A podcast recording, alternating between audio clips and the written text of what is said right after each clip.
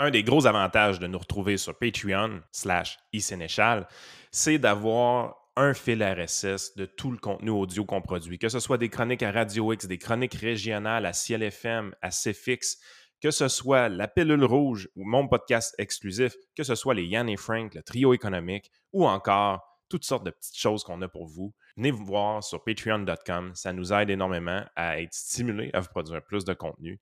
Merci de votre support. Bonne journée. Décolle avec ça. Donc, tu disais, Vincent?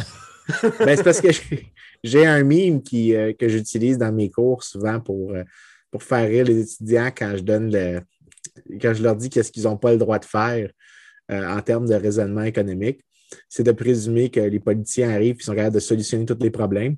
Puis le mime, c'était c'est une licorne qui se promène dans un champ. Puis ça dit Remember that time when we had problems and the government solved them? Me neither. fait que c'est généralement ça que je leur dis. Tu ne peux, pas, tu peux pas présumer que parce qu'il y a un problème et que tu veux qu'il soit solutionné, qu'il va être solutionné. Euh, fait que, ben, parlant de trucs euh, gouvernementaux qui fait référence à l'intelligence, tu nous as envoyé une photo dans notre conversation. Ah mon Dieu. Euh, c'est pas une joke, ça, là? non, Parce que là, je, je que non. Pour les gens qui écoutent sur. Euh, je vais faire une parenthèse d'une minute ou deux. Là, les gens qui écoutent le podcast, il va être. Il, est avec délai sur YouTube. Fait que là, vous avez le support visuel. Quand Vincent parle d'un livre, je le mets à l'écran. Euh, quand quelqu'un parle d'une personnalité, je mets la photo. Donc, s'il y en a qui veulent voir ça plus visuellement, avec délai, ça se ramasse sur YouTube. Puis, il va, il va être aussi disponible sur, au moment où le monde écoute ce qu'on ce qu'on là, Ça va être disponible sur plein d'autres plateformes, Spotify, Google Podcast, etc. Avec un délai. Puis ceux qui l'écoutent, qui veulent l'écouter à, euh, mesure que ça sort, il faut que ce soit sur euh, Patreon. Mais cela étant dit, pendant qu'on préparait un peu, on s'échangeait des idées dans notre conversation de groupe, tu as envoyé une photo où on voit Justin Trudeau assis à une petite table et il, y a un, il semble avoir un MacBook en sa possession, mais quand tu zoomes, ben, en fait, tu n'as même pas besoin de zoomer. Moi, je l'ai vu sans zoomer. On dirait que le, signe de Apple est comme été fait par un enfant de 4 ans. Et puis là, ben, tu te dis, ben ouais, c'est un collant qui a été mis. En fait, c'est un ordinateur HP. mais c'est pas, une joke, ça, cette affaire-là? Non, non, ça l'air. Écoute, Toronto Sun avait un article là-dessus, les gens sur Twitter s'amusaient énormément. Puis, tu sais, je suis pas un grand fan de fesser sur, Justin Trudeau parce que sur son image puis ces choses-là, mais celle-là, je pense que c'est une des rares fois dans ma vie où j'ai vraiment eu un, gros facepalm euh, long, long et pénible. Puis je me disais, OK, pourquoi c'est important que tu mis, que tu te sois dit, voici, je vais dépenser du temps, de l'énergie et des ressources à mettre un collant de Apple sur mon ordinateur? C'est ça que je vais faire. Je vais passer du temps et de l'énergie pour faire ça. Puis ça, c'est important. Ça, c'est plus important que parler aux militants ou, euh, ou dépenser du temps à, lire des rapports. Non, ça, c'est important. Il faut, je, veux savoir, ça, m'intéresse énormément, comment tu as établi l'ordre des priorités. Je veux savoir comment tu es arrivé à faire un, un ranking ordinal de qu'est-ce qui était prioritaire, puis comment ça, c'était au top. Je veux ah, vraiment. C'est vraiment important. Là. Tu parles d'un premier ministre qui choisit ses bas au moins 15 à 20 minutes à chaque matin. Là. Attends minute. Là, euh, là je ne veux pas aller dans le personnel, mais il faut se souvenir que la politique, surtout, en fait, il y a un excellent livre d'un gars qui s'appelle euh, Frank Il rend ça sérieux. J'ai lu un livre, c'est bas. Euh, non, c'est pas, sur les, pas sur les bas. C'est comment est-ce que. En fait, le gars, ça s'appelle How to be a Dictator c'est l'historien qui a écrit la, grande histoire de la grande famine en, Chine. Puis il souligne que aucun, mais aucun des dictateurs qu'il trouve dans ce qu'il documente dans son livre, Mao, Mussolini, Hitler, Mengistu, euh, Pol Pot, tu, les passes tous au crib. Il n'y en a aucun qui croyait vraiment ce qu'il disait, mais qu'ils avaient leur dénominateur commun, c'était l'investissement incroyable dans l'image et un culte de la personnalité. Euh, et c'était vraiment le grand dénominateur commun entre eux, alors que chez chacun d'entre eux, tu peux voir que l'attachement à l'idée fondamentale n'est pas très, très fort parce que souvent, ils vont changer d'un bord ou de l'autre. Ils vont voir l'idéologie plus comme un instrument de justification et d'accession au pouvoir qu'autre chose. Alors, tu sais, quand tu me dis le premier ministre choisit ses bas, dans ma tête, ce que j'entends, c'est il faut que j'investisse dans l'image parce que c'est pas la politique, c'est pas à propos de la substance. C'est à propos de l'image. C'est à propos de l'image. C'est à propos d'homogénéiser pour que les gens oublient d'autres choses ou mettent l'accent sur des choses qui sont importantes pour l'acteur politique. Avec moi, quand tu me dis ça, Justin Trudeau a choisi ses bas, il prend le temps de les choisir puis il les montre aux médias. Ce que je trouve plus pathétique, c'est les médias là-dedans qui, se laissent berner parce que lui, il sait ce qu'il fait. Lui, il est très conscient de ce qu'il fait. Il sait que ça fait partie de la manière de, de, de, protéger sa relation avec le pouvoir. Euh, bon, c'est sûr que je ne veux pas le comparer à un dictateur, mais c'est une question de degré. Ce n'est pas une différence de nature, c'est une différence de degré. Euh, Écoute, tu, te rends compte que tu viens de faire la chose que plusieurs conspirationnistes ne font pas. Dans le sens que, ben, écoute, Frank commence à s'habituer, mais moi je dis avec eux autres depuis un bout. Euh, mais tu sais, tu as mis une mise en contexte, tu as lu un livre sur des dictateurs, puis là, tu as pris un trait de caractère de Justin Trudeau, puis tu as fait un lien avec ce livre-là. Sauf que tu es assez intelligent pour dire je suis quand même pas en train de dire que Justin Trudeau, c'est un dictateur. Non, vraiment pas. Il y a une bonne partie de la population, malheureusement, infiniment petite, là, on comprend, mais très vocale sur les réseaux sociaux, qui font le lien direct entre les deux. Bing bang. oui, les, ponts entre les réseaux. le raisonnement, des fois, il est assez simpliste. Là, quand fait Que là, avec, avec le livre que tu as lu, là, quelqu'un qui est dans la théorie du complot aurait facilement dit Écoute, il prend 15 minutes le matin pour choisir ses bottes Star Wars. Dictateur. J'ai lu ça dans un livre. Mais il faut, faut, que je dise quelque chose par rapport à l'histoire des, des, complots. Euh, moi, ce que j'aime le plus, c'est que moi, je pense que l'argument le plus solide contre les théories du complot, c'est le gouvernement. Ben, ça reste quand même la base que, le, tu sais, je veux dire, tu, parles de gens qui ont de la misère à construire un trottoir. Puis là, tu te dis, ben, OK, ils vont fomenter une patente, ils vont m'injecter une puce ou je sais pas quoi. Puis là, tu te dis, ben oui, mais c'est des incompétents. Ils sont tous capables de garder le secret? C'est ça, mais. il n'y en a aucun d'entre eux, il y en a aucun d'entre eux qui sort le secret. Mais non seulement ça, mais l'opération est 100% efficace. il n'y a aucun blunder. Il n'y a personne qui échappe, genre, le, qui échappe comme, hey, j'étais un peu sous, j'ai conduit le camion avec les microchips dedans. Puis ben là, ils sont tous sur le bord de l'autoroute parce que ben j'étais sous au volant. Je il n'y a aucune erreur. L'exécution parfaite, le crime parfait. Euh, Thomas Crown dans l'histoire n'aurait jamais mieux, réussi ça. C'est un bank heist parfait. Il va falloir que tu décolles un peu ton micro, Vincent. Ah, excuse. Pas de trouble. on, va, on va te laisser un blanc là, pour que tu le retrouves facilement, Frank. Fait sur, Twitter, j'avais utilisé cet argument-là à un moment donné. J'avais dit. Euh, j'avais, ça, j'avais expliqué ça quand même. c'était un tweet, là, je veux dire, c'est pas une dissertation. Et bien là, systématiquement, le premier argument qui vient en dessous, c'est oui, tu as raison, eux autres sont trop incompétents pour faire ça, mais ceux qui les contrôlent en haut, eux le savent. Fait que là, je en train. Là, je lui disais, oui, mais vous rendez-vous compte de l'absurdité de la chose? Ça veut dire que toi, dans ta tête, au niveau national, on est trop incompétent pour fomenter un complot. Mais si je monte un step de gouvernement de plus, là, ils sont tous compétents. à l'ONU, c'est tout du monde super compétent. Puis à l'OMS, c'est tout du monde super compétent. Ils sont tellement compétents qu'ils sont capables de manipuler le go, Trudeau, Biden, ça pour espèce, fomenter une espèce de, de, complot étrange. Puis là, tu te dis, mais oui, mais Christy, euh, euh, va assister à un conseil de la ville. Ça va voir qu'il y, a juste ça des incompétents. Parce que ils ont de la misère à s'entendre, savoir si ça va être 30 km/h dans ta rue ou 50. Tu penses toujours bien pas que si tu montes à l'échelle de l'ONU, le monsieur qui est là en avant, il est capable de, fomenter une patente à l'échelle mondiale pour te mettre une puce dans la tête. Écoute, je te dirais que il y a deux commentaires à faire. Un, j'ai moins peur des politiciens municipaux que j'ai peur des politiciens nationaux.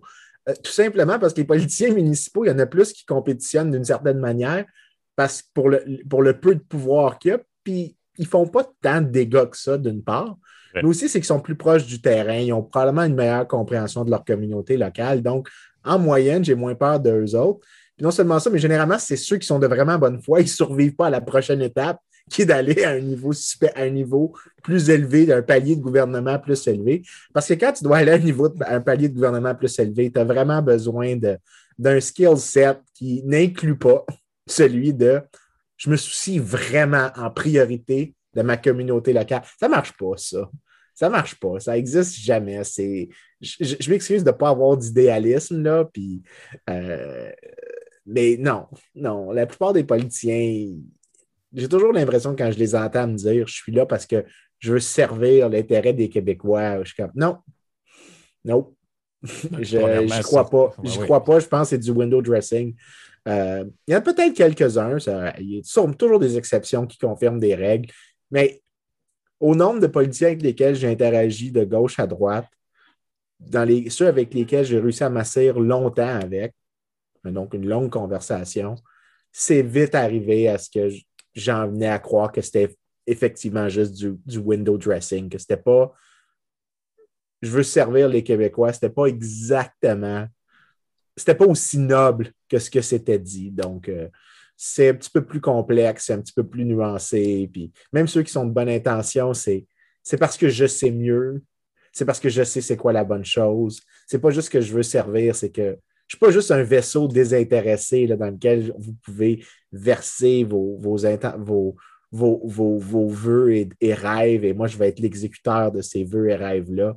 Mm. Non, c'est généralement, non, moi, je sais ce qui est mieux pour vous. Donc, ça, c'est souvent ceux qui sont les mieux intentionnés mais c'est aussi généralement des utopistes, des gens qui ont, euh, qui ont une vision du monde sur qui veulent imposer aux autres, euh, droite comme gauche. C'est pas du monde avec qui vraiment tu peux dire qu'ils font pour l'intérêt collectif. C'est, c'est leur vision de l'intérêt collectif. Ça, c'est une nuance qui est subtilement importante. Écoute, on va, on va, être discipliné. On va y aller avec le sujet qu'on avait choisi pour être plus facilement indiscipliné par la suite, pour se donner bonne conscience. OK, d'accord. Euh, il y a une nouvelle qui est passée, peut-être une semaine ou deux, euh, peu importe. Euh, la Chine est accusée de dumping, le Vietnam aussi dans la fabrication de meubles. Donc, le Canada veut, veut contrer ça en imposant des tarifs 25 à 300% oui. c'est tout à fait raisonnable. Tout à fait raisonnable. 300% On n'a jamais vu ça, hein, surtout pas dans le lait aux États-Unis. Non, jamais. jamais. jamais, Fait euh, on va décoller avec ça, voir c'est quoi cette, euh, cette philosophie-là. Moi, l'économiste qui me le plus ouvert les yeux par rapport à ça, c'est dans son livre Comprendre les économistes ou euh, comment les économistes réfléchissent, quelque chose comme ça de Pierre Lemieux. Il l'explique hyper bien dans ce livre-là.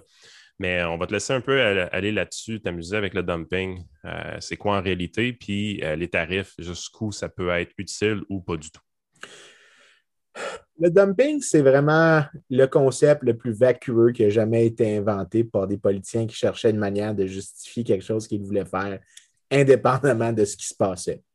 Euh, tout simplement parce que la manière dont le dumping est défini, c'est que un pays va se servir d'une manière ou d'une autre, mais qui revient fondamentalement à la même chose, que les contribuables de ce pays-là payent pour réduire le prix euh, du service dans un autre pays. Donc, c'est pas juste, c'est un peu comme si moi, je disais, je vais donner des subventions à mon industrie, euh, mon industrie automobile et ces automobiles-là vont donc être moins dispendieuses à exporter, donc je vais tuer l'industrie euh, américaine.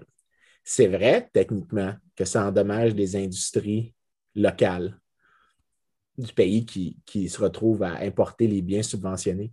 Mais au net, c'est un bénéfice pour la société qui importe, tout simplement parce que c'est la chose la plus proche que tu peux avoir de l'argent gratuit. Parce qu'en gros, voici ce qui se passe. Les contribuables de l'autre pays vont payer un fardeau fiscal plus élevé pour que moi, consommateur ici, je paye moins cher. Donc, un, tu viens de me rendre moi, tu viens d'augmenter mon pouvoir d'achat à toute fin pratique, tu as augmenté ton fardeau fiscal. Donc, si par exemple, tu taxes des entreprises dans ton pays, tu as rendu les investissements dans ton pays moins intéressants et donc plus intéressants chez moi.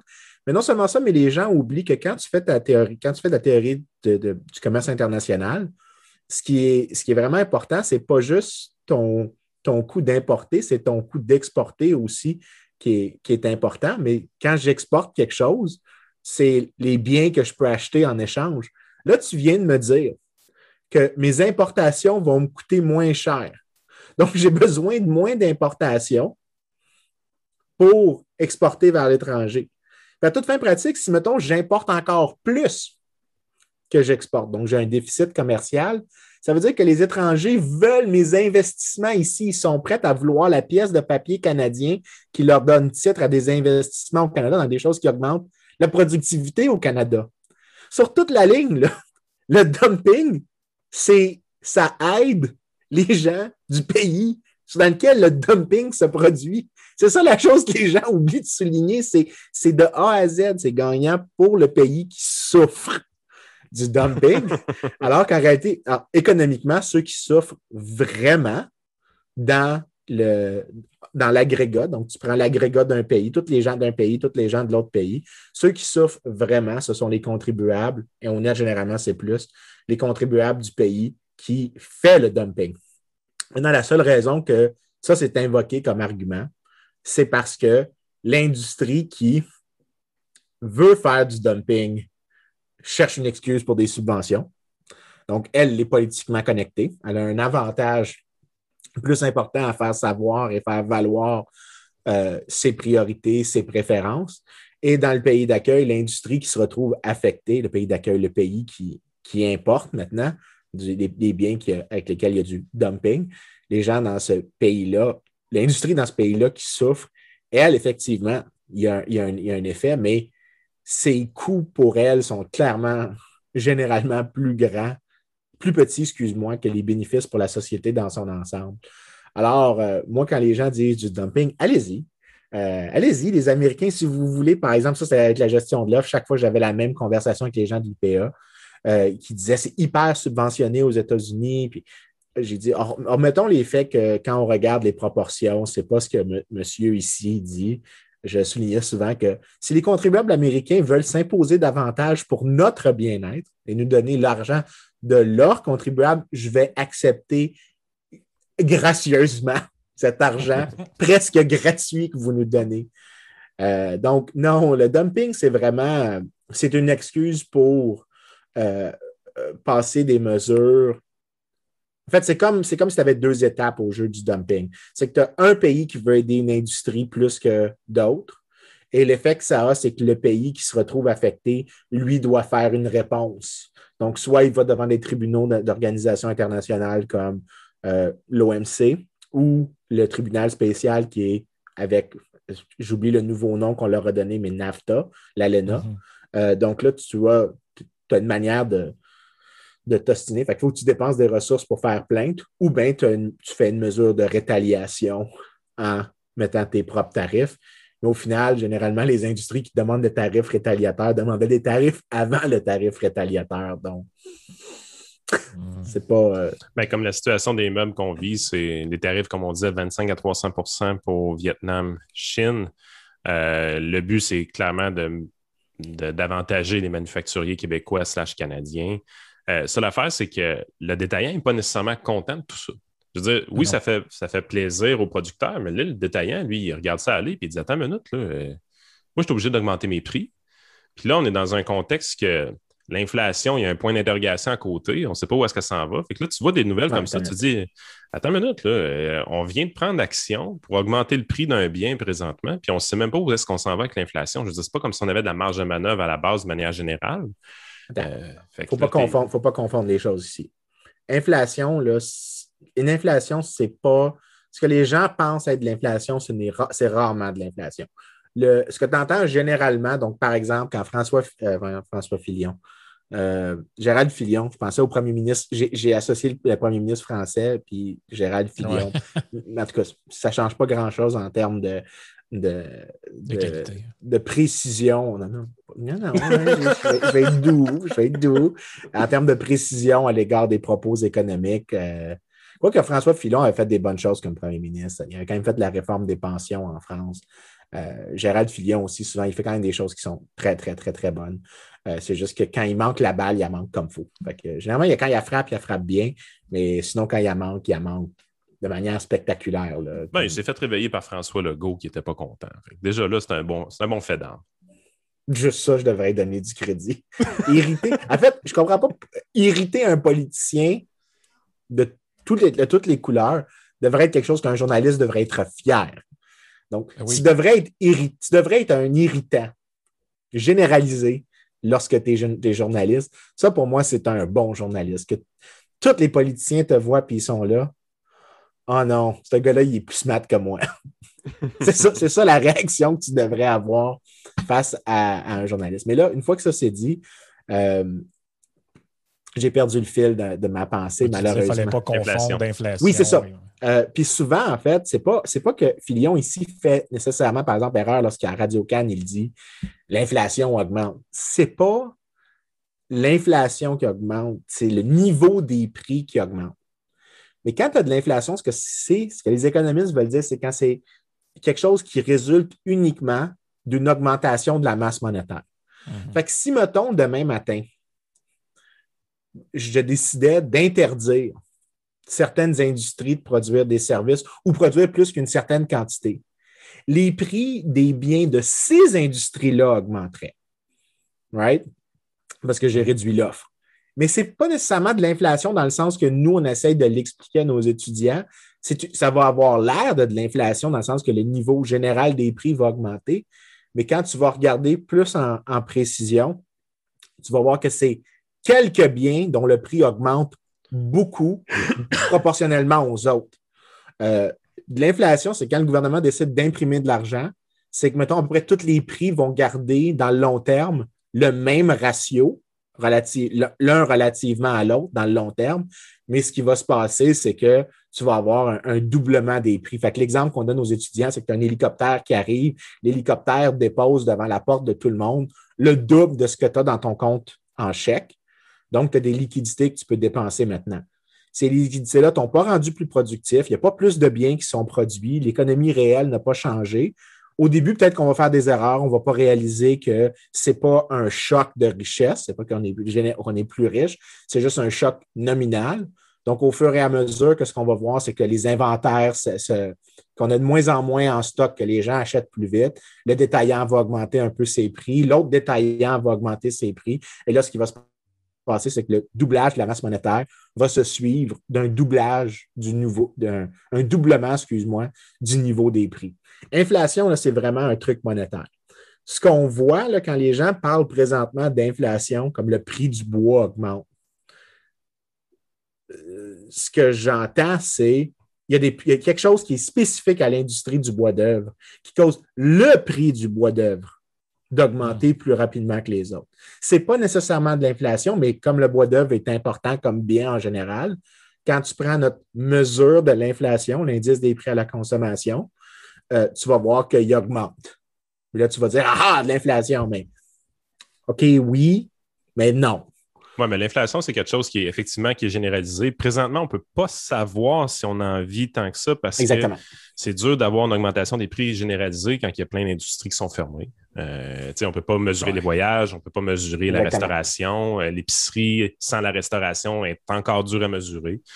Euh, on ne peut pas mesurer l'impact de l'essence dans tout, considérant que les autos ne roulent pas encore à pleine capacité. Donc, là-dessus, je te, je te, suis. Pour l'instant, probablement que la terminologie n'est pas, pas, excellente pour un prof d'économie, mais quand j'en parle en public, je vais être plus du style à dire l'inflation n'est pas encore généralisée, on la voit plus de manière sectorielle dans certains. Oui, non, même là, je refuserais ça.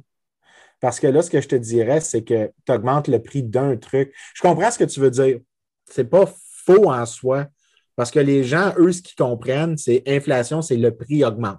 Mm-hmm. Ils ne voient pas la distinction que nous, on essaye de faire, qui est le prix et les prix.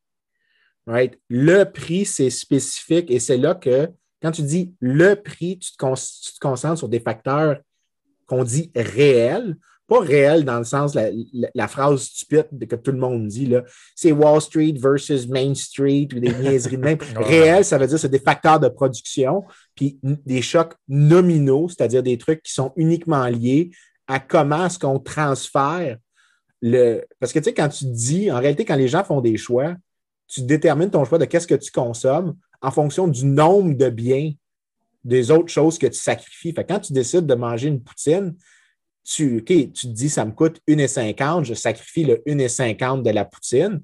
Mais en réalité, ce que tu n'es pas en train de calculer, ce n'est pas le 1,50, c'est le nombre des autres biens que tu dois abandonner, que tu pourrais acheter pour 1,50.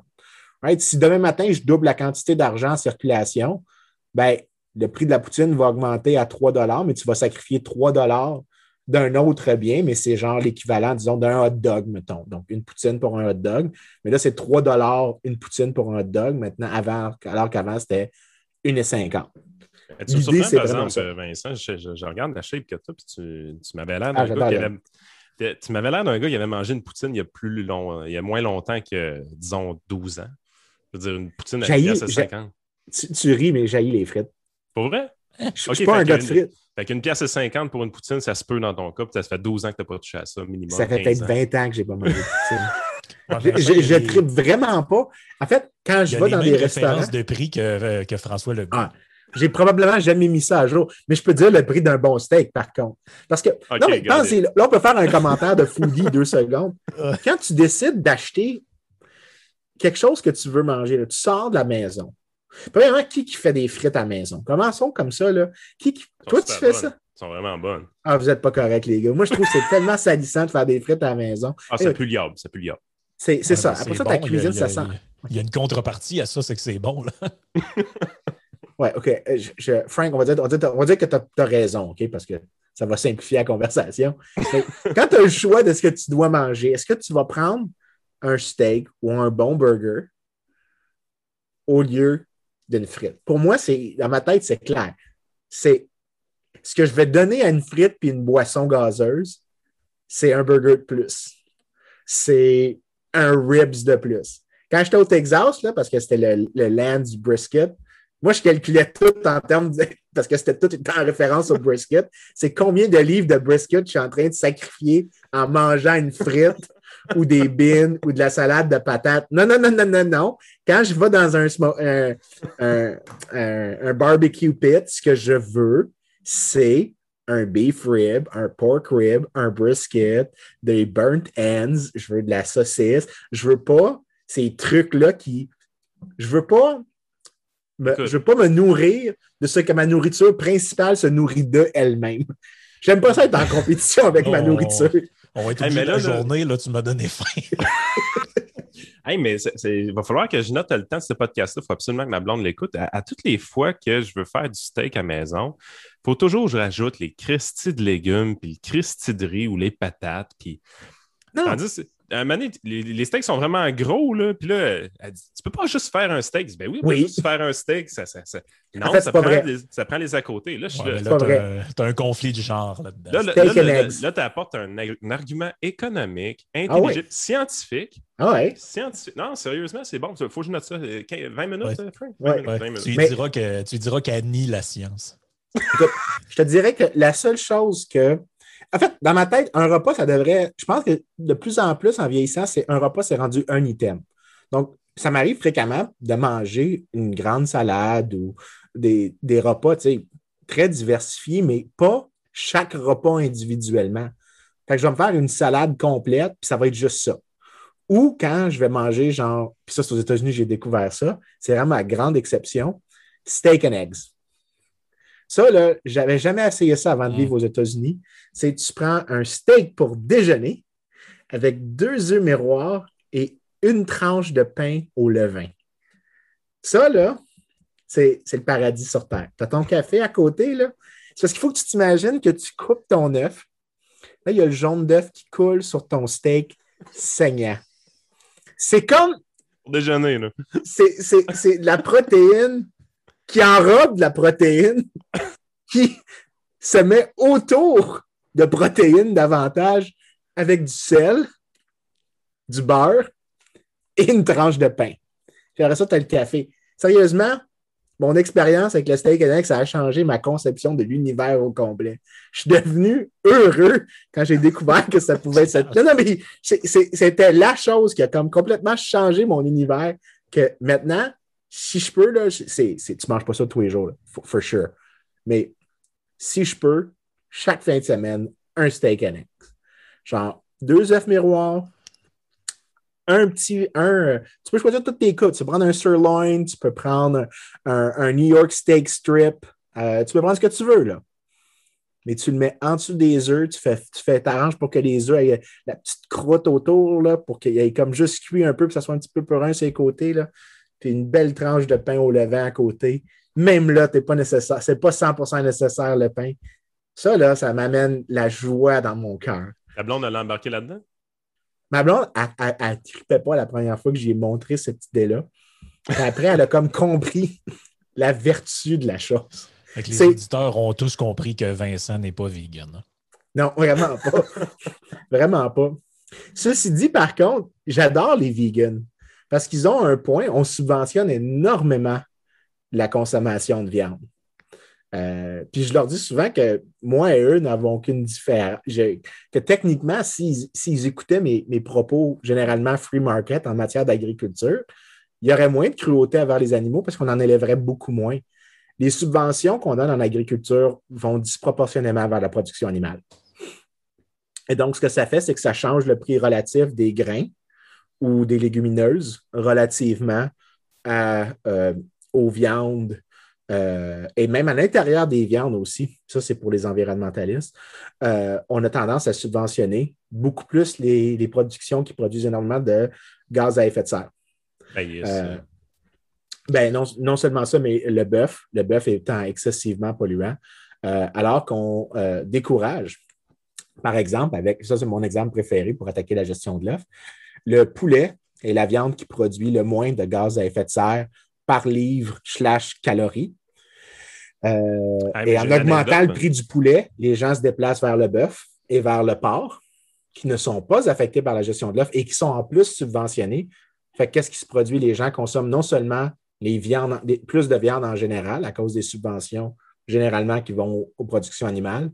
Donc, tu as plus de gaz à effet de serre qui sont produits à cause de ça. Mais en plus, tu choisis de décourager la consommation de viande qui, qui est la moins, euh, la, moins environnementale. Donc, tu sais, quand les gens, ça, c'est un point que j'aime ça faire, puis ça ça, ça, gosse les écolos, c'est un bon sens. Je leur dis, c'est tout à fait possible d'être un environnementaliste de libre marché parce que quand tu évalues l'effet que les gouvernements ont au net, les gouvernements créent beaucoup plus de pollution et encouragent beaucoup plus de pollution qu'ils réussissent à en remédier lorsqu'ils interviennent pour régler le problème. C'est normal que ça les gosse. C'est parce que s'ils sont d'accord avec toi ou tu es d'accord avec eux de manière ponctuelle, en réalité, eux, c'est parce que cet argument-là qui est invoqué, c'est une façade. Ce qui est important, c'est la position philosophique de base où l'être humain ne devrait pas manger de viande, c'est tout. Les vont. Autrement dit, c'est comme quand Catherine Dorion de Québec solidaire dit Ouais, moi, le troisième lien, là, ça coûte bien trop cher, les finances publiques, blablabla. Elle s'en fout des finances publiques. Si c'est un projet qu'elle aime, ça coûterait 25 milliards, ça serait bien correct. Je pense qu'il y a bien du monde qui serait plus heureux dans leur vie au quotidien s'ils arrêtaient de penser à la destination ultime à laquelle ils veulent être, puis ils faisaient juste s'assurer qu'ils allaient dans la bonne direction. Imagine pour deux secondes là, que je compte, que au final, ce que tu veux, c'est qu'il y ait moins de cruauté à l'égard des animaux. Mettons. Mm-hmm. Ben, mon point est qu'au final, tu vas en avoir moins si tu arrêtes de subventionner la production animale. Donc, au final, tu as ce que tu veux et moi, j'ai ce que je veux. Quand tu penses à la marge, ça, c'est un gros, ça, c'est le problème. Quand encore une fois, on, on revient tout le temps à ça dans toutes nos affaires. Quand tu penses en termes politiques, non seulement tu dois homogénéiser tout le temps, mais tu dois penser en termes de catégories. C'est-à-dire que tu dois penser uniquement à ta destination ultime. C'est soit tu es environnementaliste ou soit tu es non environnementaliste. Alors qu'en réalité, quand tu penses à la marge, ce que moi je fais, donc la direction, donc la, est-ce que tu es dans la c'est quoi ton, ta, prochaine étape? C'est où est-ce que tu mets ton prochain, où est-ce que tu mets ton pied en prochain? Ben là, au final, tu peux te retrouver bien plus souvent qu'autrement, les gens sont d'accord avec plusieurs, beaucoup plus d'accords que de désaccords. Mais ça, ça veut dire des trucs que ben, tu essaieras de faire une plateforme politique avec autant de nuances. Tu ne gagneras pas. Là. Ah euh, tu ne peux pas faire passer ça en 10 minutes dans une clip. Mais dis, regarde, ça fait, fait une demi-heure qu'on se parle, puis on a résumé un point qui est quand même pas mal sûr que tout le monde va être d'accord, mais qu'il a fallu qu'on prenne le temps de l'élaborer étape par étape en une demi-heure. Oui, mais la, vraie raison, la vraie raison, Vincent, tu l'avoueras jamais, mais tu es tellement élitiste que tu veux que ton steak and egg soit accessible juste à des gens comme toi. Là. ouais, c'est ça. Là. C'est pas ça? Euh, non. mais, mais, mais, par contre, je ne veux pas refuser le titre que je suis élitiste. OK, parfait. Donc, moi, c'est en fait, ça, c'est quelque chose que les gens disaient à un moment donné. Il y avait quelqu'un qui disait euh, c'est un, nouveau, un nouveau terme d'insulte. Les gens disaient globaliste ou élitiste. Et après ça, quelqu'un avait envoyé un courriel insultant. Puis j'avais répondu Vous présumez que je trouve les mots élitiste et globaliste généralement insultants. Ce n'est pas le cas. je vois pas l'insulte. Ou c'est comme quand les gens disent la cuisine française, c'est uniquement bon à cause du beurre. Euh, your point being? Ah c'est quoi? En quoi ça invalide la chose? Là? Mais tu sais, il y a du monde qui trouve le moyen d'être de comme plein de causes contradictoires en même temps. Moi, ça me fait toujours rire. Tu parlais de la gestion de l'offre tout à l'heure, puis on parlait des vegans. Puis je me souviens, il y avait une madame du NPD qui était sur un plateau de télé. Puis dans la même conversation, elle nous avouait qu'elle était vegan, mais qu'elle était ici ce soir pour défendre la gestion de l'offre contre l'espèce de patente, le traité là, entre l'Europe et le Canada. J'étais là, comment tu fais du vegan puis défendre la gestion de l'offre? Je comprends pas. Il faut, que tu devrais ton point de vue. Mais en fait, écoute, ça aide à détruire beaucoup l'industrie. La gestion de l'offre à long terme détruit davantage l'industrie de la production laitière qu'autre chose parce que ce que ça fait, c'est que ça augmente les coûts d'entrée dans l'industrie, fait que tu as de moins en moins de joueurs. Ouais, fait que si on était vraiment machiavélique, on pourrait penser qu'il était. Ouais, mais je pense pas. Si on faisait une théorie du complot, là, puis qu'on se mettait tout comme, euh, comme euh, tous les grands conspirationnistes, un casque d'aluminium sur la tête, on dirait ça. Là, je te rappelle qu'on diffuse le podcast sur YouTube. Il y en a deux, trois là-dessus.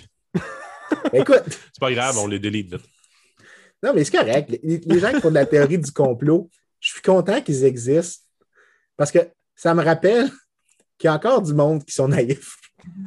que c'est pas juste moi qui est cynique à l'égard des capacités du gouvernement, c'est qu'il y a encore du monde vraiment qui ont cette vision d'une efficacité presque parfaite. Puis je me dis, ah, c'est beau de voir du monde qui sont pas aussi blasés que je le suis. Ouais. Mais de toute façon, c'est il y a très peu de gens en réalité qui n'ont pas quelque part une théorie du complot dans leur discours. Moi, moi, ça me fait quand même assez rire de voir, mettons. Ah, même nous autres, une fois de temps en temps, on, s'imagine des affaires dans notre vie de tous les jours. Ben oui, ben oui, on s'imagine des affaires. Tout le monde est. Ça, je pense que c'est l'être humain. On n'accepte pas de ne pas avoir d'explication sur bien des affaires, ce qui fait que des fois, on s'invente des récits. Mais moi, ça me fait bien rire de voir, par exemple, que certains médias se, se moquent des conspirationnistes. Puis c'est comme si c'est tous des gens d'un peu débiles mental. Mais trois, quatre articles plus loin, là, ils vont te parler d'une histoire avec les démarrais, le complot, la nuit des longs couteaux pour détruire le français. Là, tu te dis, ouais, mais ça, il me semble, c'est. Pierre, Pierre Elliott Trudeau avec une cagoule sur la tête chez Desmarais, moi, je trouve que ça commence à ressembler pas mal à une théorie du complot. Mais, écoute, il y a tellement d'affaires. Ce que tu as dit, il y a comme trois trucs dans ma tête qui se sont allumés. Euh, je te dirais que le premier, c'est vraiment pour, pour, que tu, que tu sois un, Je pense que ce qui t'immunise contre les théories du complot, c'est de réaliser que le monde est fondamentalement bordélique. Et que ce qui est impressionnant, c'est que tout l'ordre que tu réussis à observer, il n'y a jamais eu de plan pour les. Parce que même si. Pense à toutes les différences qui existent entre les individus lorsqu'on interagit. Il n'y a pas un plan pour dire voici le prix de voici comment nous allons construire des maisons. Voici, pour toute la société, il y a toujours une sorte de processus d'expérimentation que les gens font. Puis étrangement, à travers tout ça, il y a un ordre qui apparaît, il y a un ordre spontané qui émerge, mais il n'y a personne. Tu essaieras de demander à quelqu'un, en fait, puis ça, c'est, il, y a, une petite histoire qu'on compte souvent en économie qui est, devenue super populaire, c'est il n'y a personne sur Terre qui est capable de reconstruire tout seul un crayon. Même si on sait tout comment c'est fait. C'est Friedman, ça? Ben, c'était pas Friedman qui l'avait écrit, c'était Leonard Reed. Ah Friedman l'a popularisé en, en, parlant autant. Mais il n'y a personne qui est capable de recréer euh, le crayon parce que tu as tellement d'organisations différentes, tellement de gens différents qui doivent interagir pour une fin tellement simple, mais en général aussi incroyablement belle qu'un crayon. Fait, comment tu peux en venir à croire qu'il y a un plan pour ça? Il y a une sorte de convergence de millions, milliards même, de plans différents qui amènent à quelque chose qui est ordonné, même si à première vue, il n'y a aucun, il n'y a personne qui avait en tête de créer un ordre. C'est juste ça qui a réussi à émerger. Si tu adoptes cette vision de la société que l'ordre émerge de l'action humaine, mais pas d'un dessin humain, donc d'un plan gouvernemental ou d'un plan d'une personne qui a un pouvoir extrême, ben, c'est difficile de croire à des théories du complot parce que tu, tu réalises la complexité de coordonner quoi que ce soit de manière délibérée, à accepter à une très, très petite échelle. Et là, ça crée une sorte de tension aussi parce que pour qu'une théorie du complot fonctionne, il faut que l'échelle soit relativement petite. Donc, les dommages d'une telle petite conspiration risquent d'être très, très, très, très basses. Euh, puis plus tu veux un, complot qui est important en termes sociétaux, mais là, plus il faut que tu fasses des hypothèses qui ne se tiennent pas. Donc, soit, pour que tu crois une théorie du complot, il faut qu'elle soit insignifiante socialement à toute fin pratique, le complot. Des fois, l'ensemble des incitatifs qui ont amené à des choses qui font partie des théories du complot, regarde, Facebook. Facebook, c'est la base des réseaux sociaux. Euh, c'est la base de, tout ce qui se passe justement dans le partage d'informations. Puis Facebook est derrière plusieurs théories du complot. Sauf que quand tu arrives, tu regardes un peu Mark Zuckerberg, qu'est-ce qui a amené la création de Facebook? C'est pas le pouvoir de contrôler l'information, le pouvoir de contrôler les politiciens, le pouvoir de changer les élections. Il voulait creuser des filles. Ah oui, il voulait creuser des filles sur le campus. Tu sais, je ne savais pas celle-là. tu sais, maintenant, à, la base, mais, ça sonne avec. De rencontre. Ça, ça, ça, fonctionne avec ce que je crois être les motivations de l'homme. et je dis l'homme ici de manière spécifique et non pas générale, dans le sens de l'humanité, c'est euh, most things men do have to do to some degree with sex. je sais pas, c'est une hypothèse que j'ai. Euh. Mais il y a des gens aussi qui, on dirait, qui font exprès des fois de, de, de, donner du gaz à des gens qui ont des théories du complot. Moi, c'est moi quand je vois, tu sais, moi, il me semble que si j'étais politicien, puis je voyais, il y a autant de gens qui capotent sur certaines affaires, puis qui se font tous des scénarios dans leur tête. Je me dirais, ouais, peut-être que des mots comme euh, Great Reset, ça, je pourrais essayer de ne pas en dire dans mes points de presse. Tu sais, question de ne pas faire virer fou complètement ces gens-là. Des fois, je me dis, on dirait que les politiciens. Ouais, on dirait que les politiciens trollent ces gens-là, en fait. Non, je je pense pas qu'ils trollent. Je pense qu'ils sont pas capables de niveau de sophistication aussi élevé. Euh, tu leur donnes beaucoup trop de crédit, je pense. Euh, beaucoup trop de mérite. Non, mais encore une fois naïf. En fait, c'est qu'on oublie qu'on est dans un monde que l'information circule extrêmement vite. Donc, quand tu arrives et tu vois un politicien en Europe utiliser une formule qui fonctionne bien, le, politicien un peu naïf qui pense que nous aussi, on n'a pas Internet, on s'en rendra pas compte. Il va utiliser la même formule dans un discours au Canada ou aux États-Unis. Puis finalement, ils finissent tous par chanter la même chanson parce qu'ils sont à la course des applaudissements que celui en Europe a eu. Il dit Hey, lui, quand il a dit ça, le monde dans salle, il applaudissait, ben, moi aussi, je vais dire la même affaire. Moi aussi, je veux des applaudissements. oui, puis ça, ça, ça, date pas d'hier, hein, parce que, euh, puis avant, c'était moins facile de s'en rendre compte, parce que comme tu dis, il n'y avait pas Internet. Là, on remonte aux années 70, 80, même début des années 90. Puis tu avais notamment Joe Biden qui, quand la. J'allais justement faire cette joke. Je, pense que c'était la première fois, ou quand il s'est présenté comme sénateur, la deuxième fois. Comme présidentiel. Comme présidentiel, il a copié le discours de genre un gars au Parti travailliste anglais. Le chef du Parti travailliste anglais. Mais c'était. Pas un backbencher, là. Ouais, c'est pas genre inspiré de. C'est. Copier-coller. C'est copier-coller, Et tu te dis, en 1980, je sais pas, c'est peut-être risqué, mais pas tant que ça de faire ça. Mais c'est comme si en. Non, ça me surprend, ça me surprend que quelqu'un s'est dit, That's... ça sonne comme ce que Neil Kinnock, chef éphémère du Parti travailliste britannique qui s'est fait rincer par Margaret Thatcher pour commencer et ensuite par John Major, que personne ne connaît, euh, qui était le, premier ministre le plus, le plus, le moins mémorable de l'histoire de la Grande-Bretagne. Euh, il l'a rincé lui aussi, donc deux fois de suite, Neil Kinnock perd. Euh, il y a quelqu'un qui s'est dit ça sonne comme ce que le chef le plus insignifiant du Parti travailliste en Grande-Bretagne. Parce que les gens oublient, en fait, parce que j'ai passé beaucoup de temps en Grande-Bretagne, tu demandes aux Anglais la liste des chefs du Parti travailliste qui sont capables de nommer Callahan, sont capables de nommer Atley, sont capables de nommer euh, Tony Blair, Gordon Brown, euh, Miliband, sont capables de nommer Corbyn, il y a toujours un qui saute. Un peu comme quand tu fais la liste des provinces canadiennes, tout le monde oublie le Manitoba.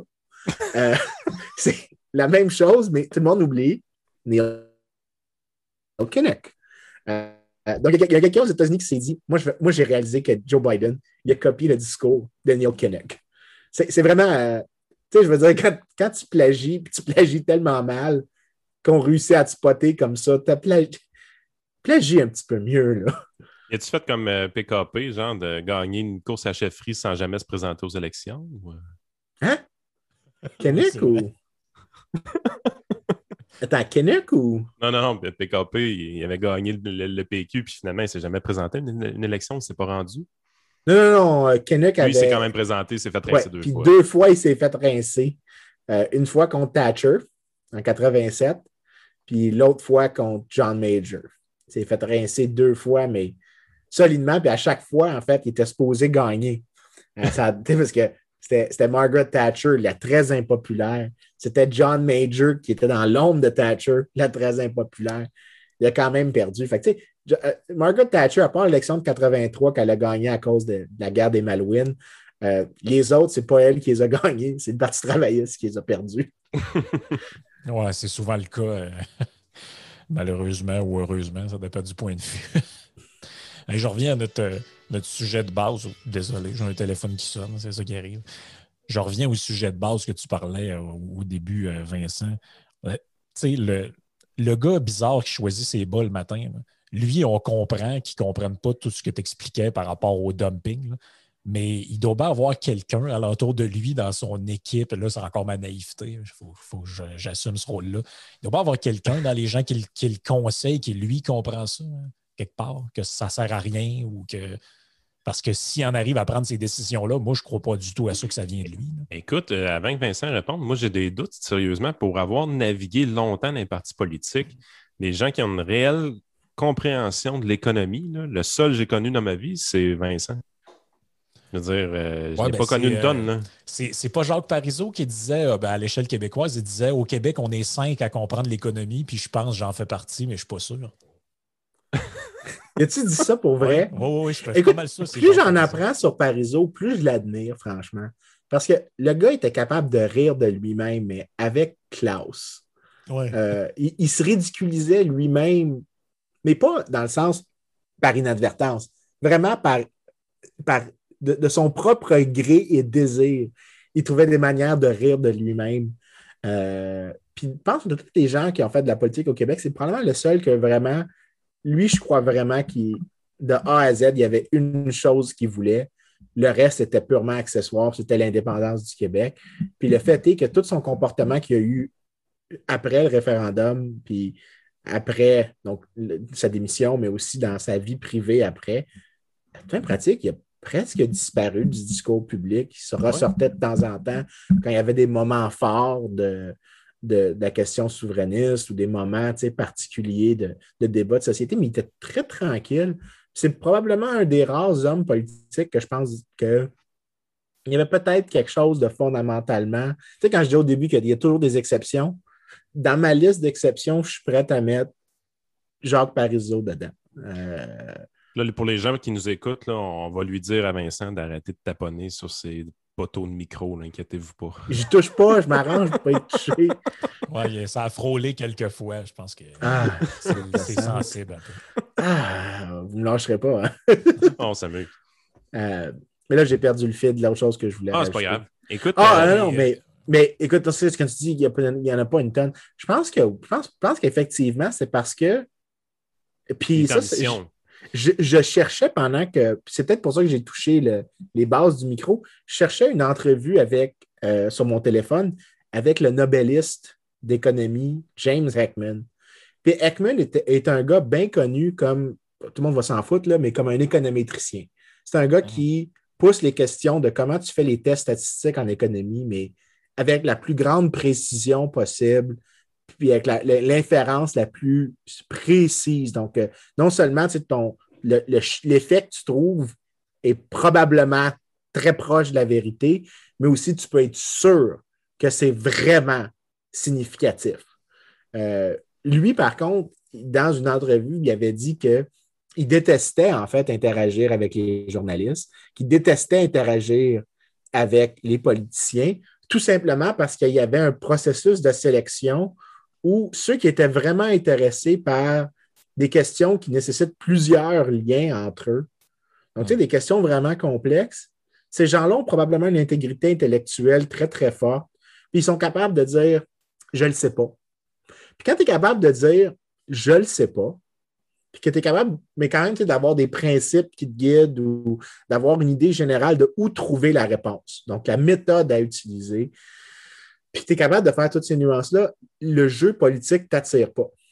Puis après ça, quand tu interagis, mais tu es une personne qui a ce, raisonnement-là, interagir avec la personne politique qui est dans un mindset complètement différent, ça peut être une expérience hautement déplaisante. Moi, je la trouve exploratrice parce que ça me permet de me rappeler que je ne devrais pas vivre dans un silo d'académique. Puis que des fois, je fais des choses qui sont absolument pas intéressantes pour 99% des temps. Mais moi, je trouve ça intéressant, mais 99% du monde ne trouve pas ça intéressant. De faire les mouvements entre les différents silos, c'est pertinent. Mais je peux comprendre pourquoi il y a des gens qui ne veulent pas les faire. Parce que l'espèce de manière dont tu dois organiser ton cerveau pour faire de la politique, faire du commentaire politique, est nettement différent de celui qui t'encourage à faire des questions historiques, académiques, scientifiques. Le, mindset est absolument différent. Fait que, quand tu me demandes, est-ce qu'il y en a en politique qui sont capables de dire ça? Je pense pas. Probablement que c'est des gens qui sont très brillants, qui ont la capacité, qui ont peut-être même vu ce que je dis, mais l'espèce d'effort de synthétiser des éléments de raisonnement ensemble pour juste répondre à une question indépendamment du jeu politique, donc de faire l'espèce de ségrégation extrême, il n'y en a pas qui veulent aller dans ce monde-là. S'ils y vont, ils ne restent pas longtemps ou ils échouent. Tu regarderas le nombre de, d'intellectuels qui ont fait un séjour en politique puis sont, sont partis très, très vite après. C'est rare que les académiques fonctionnent bien en politique, justement à cause de ça, parce que ce n'est pas le mindset que tu as besoin, ce n'est pas celui dont on décrit. Parlais-tu de Michael Ignatieff? Ben, Michael Ignatieff. Il y en a plusieurs autres, oui. Ben, je peux en nommer plein, mais en fait, le, un de ceux que je trouve vraiment qui a, fait la transition super bien, c'était Stéphane Dion, que lui était vraiment, euh, vraiment là, puis il y avait un principe qu'il a défendu qui était celui qu'il devait avoir une clarté à la question référendaire. Mais lui était aussi absolument inadéquat politiquement. Dans le sens que son mindset, c'était celui d'une personne qui était. Te rappellerais-tu, ça, ça va peut-être montrer mon point par une image. Ceux qui étaient là à l'élection de 2008, est-ce que vous vous souvenez de l'annonce de Stéphane Dion qui est en débat au Congrès libéral, les conservateurs s'en servaient, puis il y a, quelqu'un qui a dit euh, euh, on n'a pas réussi les cibles de Kyoto, on n'a pas réussi à réduire les gaz à effet de serre. Puis Dion a comme admis que oui, c'était difficile, puis que c'est pas facile. Ce qui est une réponse, c'est qu'un académique mindset, c'est d'accepter qu'il y a des choses qui sont pas, ça ne va pas être catégorique. Puis là, après ça, les conservateurs ont sauté dessus, puis c'était quelque chose qu'il avait dit. C'était pas dans la vidéo qui faisait ça comme ça. Non, non, non, c'était pas celui après l'élection. mais ça avait frappé l'imaginaire parce que il avait dit quelque chose. La phrase qu'il avait dit, c'était You think it's easy to set priorities? Puis là, après ça, c'était les conservateurs, c'est Leaders set priorities. Leaders get things done. Stéphane Dion is not a leader. C'était ça l'annonce, puis ça avait resté. Dans ces années-là, les, les, conservateurs, c'était pas des doux. Là. Je veux dire, le, wedge ah. politics, là, c'était. Non, non, c'était sale. C'était sale. Là. Moi, je me souviens. Euh, écoute, juste l'élection de 2011 avec Michael Ignatieff qui était euh, euh, just visiting.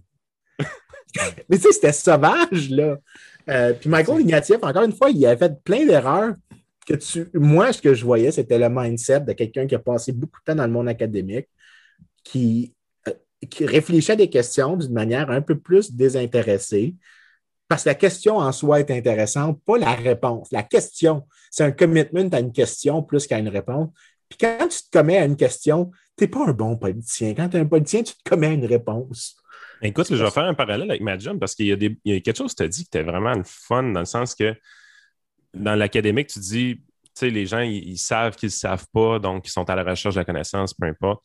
Euh, donc, il va y avoir une certaine forme d'humilité un peu par rapport aux, questions qui doivent être débattues. Euh, moi, c'est niaiseux, c'est une phrase que j'utilise énormément euh, en finance parce que, écoute, faire des prédictions financières, c'est aussi mauvais que d'essayer de faire des prévisions économiques. Les économistes, vous êtes tous mauvais à ça. Je ne sais pas pourquoi les gens en font pour vrai.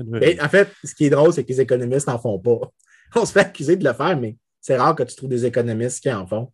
Ben, je veux dire, il y a toujours quelqu'un, un Clément Gignac. Souvent, ce pas des gars qui sont PhD, mais c'est, je ne sais pas si Clément l'est. Non, mais euh, même là, en fait, quand, on rit de ceux qui font de la prévision, tu sais, quand tu. En fait, puis. Parce qu'ils construisent multiples scénarios. Puis ce que tu essaies de voir, c'est un peu l'univers du, du vraisemblable. Ouais. Puis tu essaies de concevoir, de dire, OK, voici les balises. Ça ne veut pas dire que tu le fais bien, mais tu essaies de dire qu'est-ce qui est absolument improbable. Right? Fait qu'est-ce que je peux éliminer de mon raisonnement quand je fais des placements, quand je fais des investissements, quand je donne des conseils à mes, à mes, à mes gens qui font des investissements ah, actifs. que, ce soit sur, que ce soit sur le prix du pétrole ou peu importe. Mais ce n'est pas une prévision, c'est comme je me fais un long range. Ben, la, la, réalité, ce qu'on se rend compte vraiment dans le business, c'est la chose suivante c'est que si tu donnais le choix aux économistes de ne jamais parler de ces choses-là, je pense qu'ils n'en parleraient pas. Euh, sauf que à toutes les conférences qu'il y a un économiste en avant qui parle, la première question que tout temps, je te dirais là. Tout le temps la question. Dans les, trois, dans, les trois premières questions, il y en a un qui va lever sa main et il va dire Dollar canadien, ça va où là? Oui, il y a toujours quelque chose comme ça, comme qu'est-ce qui se passe dans le futur? Comme, mais ma réponse que je leur donne tout le temps, c'est si je le savais, je ne te le dirais pas. Parce que dès que j'agis sur l'information que j'ai, je la dévoile. Parce qu'en agissant, je vais changer les prix. En changeant les prix, toi, tu vas recevoir mon information.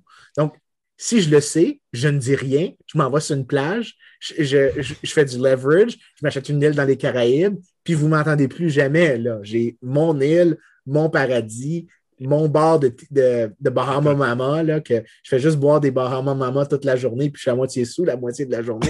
L'autre moitié, je les dors pour pouvoir être sous l'autre moitié de journée. C'est ça que je ferais si j'avais une information financière que personne d'autre avait. C'est euh, tellement la, Écoute, c'est exactement la réponse que je donne à mon monde d'habitude. Quand on me demande Yann, c'est quoi tu as dans ta boule de cristal cette année? Je leur dis toujours Penses-tu que si je le savais, je perdrais mon temps avec des clients? Je veux dire, ça n'arriverait pas, là. je serais juste riche. J'aurais emprunté tout l'argent que je peux, puis je l'aurais tout bêté, ça fait longtemps. Non, mais ce que tu leur vends comme service, ça, c'est ce que les gens ne comprennent pas, c'est quoi que les, spécialistes financiers font. Ce que tu leur vends, c'est le service de ne pas avoir à s'occuper au quotidien de leur placement. Exact. Parce que c'est demandant de gérer des placements. Je veux dire, moi, je, veux dire, quand je parle avec ma banque, puis qu'ils me demandent mon niveau d'expertise en économie, je veux dire, je suis comme, mm-hmm j'ai une certaine connaissance.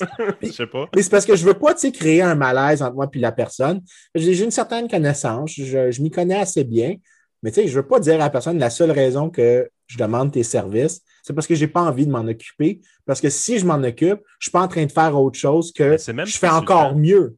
C'est même pas insultant, Vincent, parce que euh, une des phrases encore là, j'utilise à un moment. C'est pour ça que j'aime ça de jaser de, de ces affaires-là, parce que les gens, des fois, on s'imagine toujours le conseil financier, c'est le, le, gars qui est sur un piédestal, il utilise plein de mots que les gens ne comprennent pas, ce qui démontre son utilité. Fait que, comme tu ne comprends pas la moitié de ce que je te dis, tu as besoin de moi.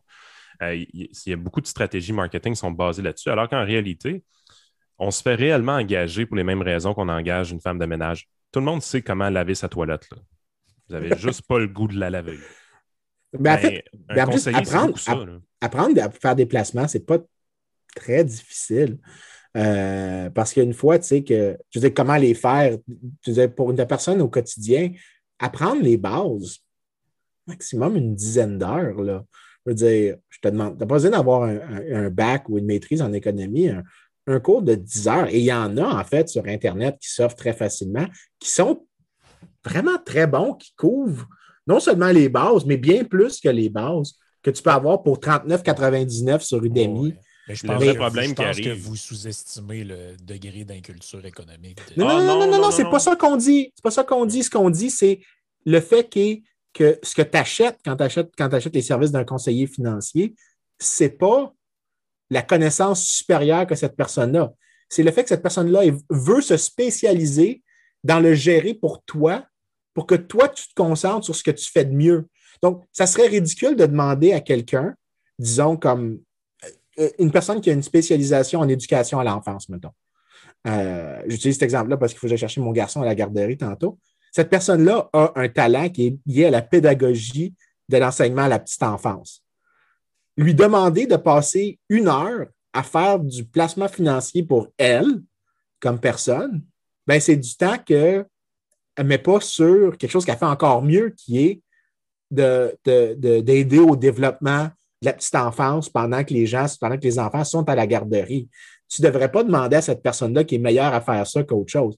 Yann, ce qu'il dit, c'est que lui, non seulement il était capable de faire l'investissement initial de comprendre les bases, et même bien plus, donc, une coche au-dessus, mais lui, il va le gérer pour toi. Lui, il va te permettre de pas avoir à penser à ça, que tu vas pouvoir faire autre chose de ta journée.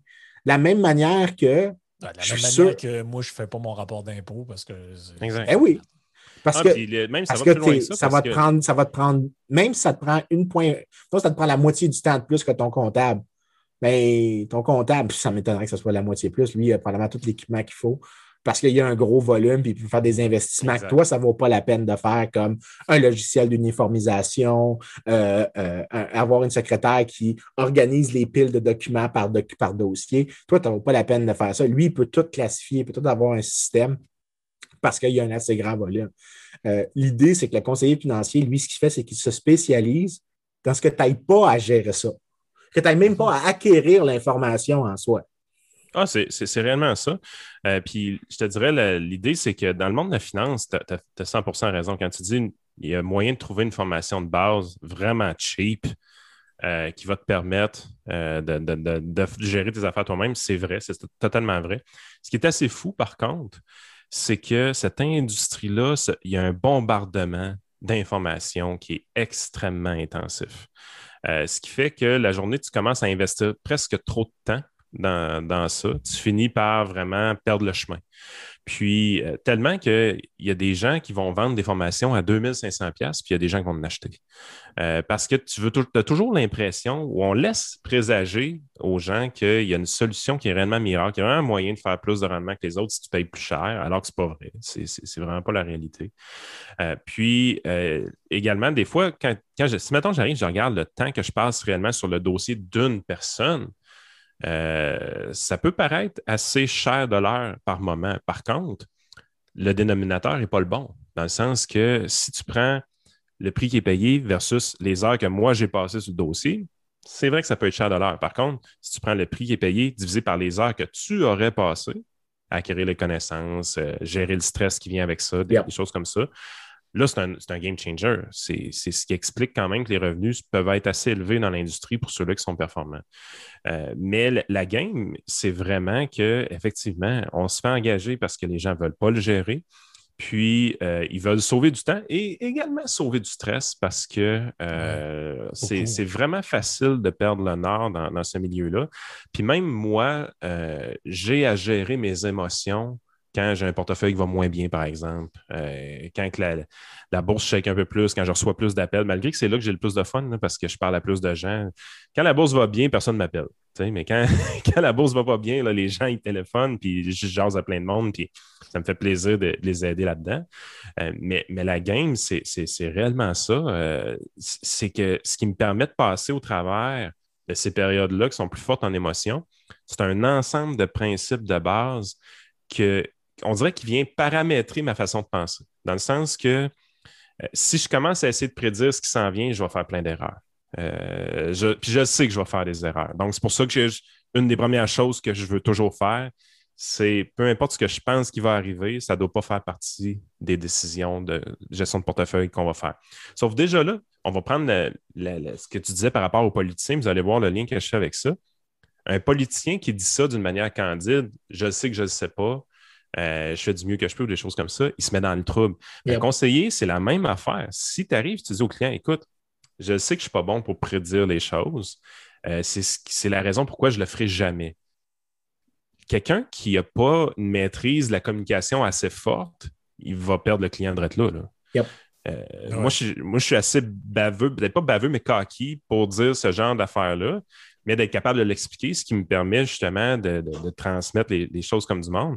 Mais c'est quelque chose que je dis réellement aux clients. Je, ne fais pas de prédiction, je suis pourri. Euh, puis le pire, c'est qu'avant chaque année, sur une feuille, je prends la peine de réfléchir pour savoir, bon, OK, le prix du pétrole, il va être à combien? Les taux d'intérêt vont être à combien? Je fais mes propres prédictions pour me rendre compte au mois de septembre que je peux sacrer la feuille au vidange.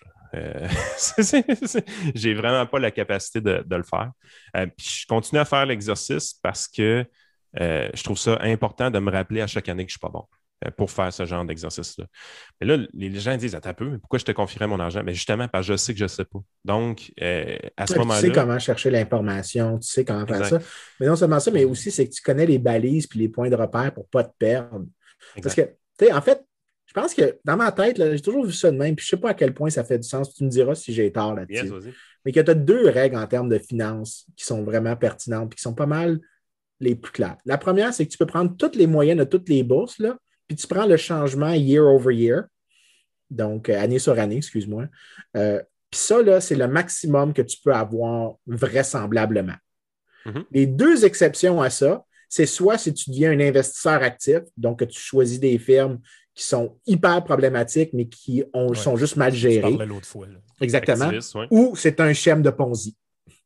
Euh, je te dirais, il y a des. Parce que tu ne peux pas battre le marché systématiquement. Là. Le maximum que tu peux avoir, c'est la moyenne de la bourse. Je te dirais, en général, c'est vrai, il y a des légères exceptions, mais encore là, c'est une généralisation dans le sens que on va dire que les petites capitalisations vont faire un petit peu mieux généralement que les, les, large. Euh, on va dire que euh, le style valeur va faire légèrement plus que le style croissance, mais encore là, c'est des grandes généralisations.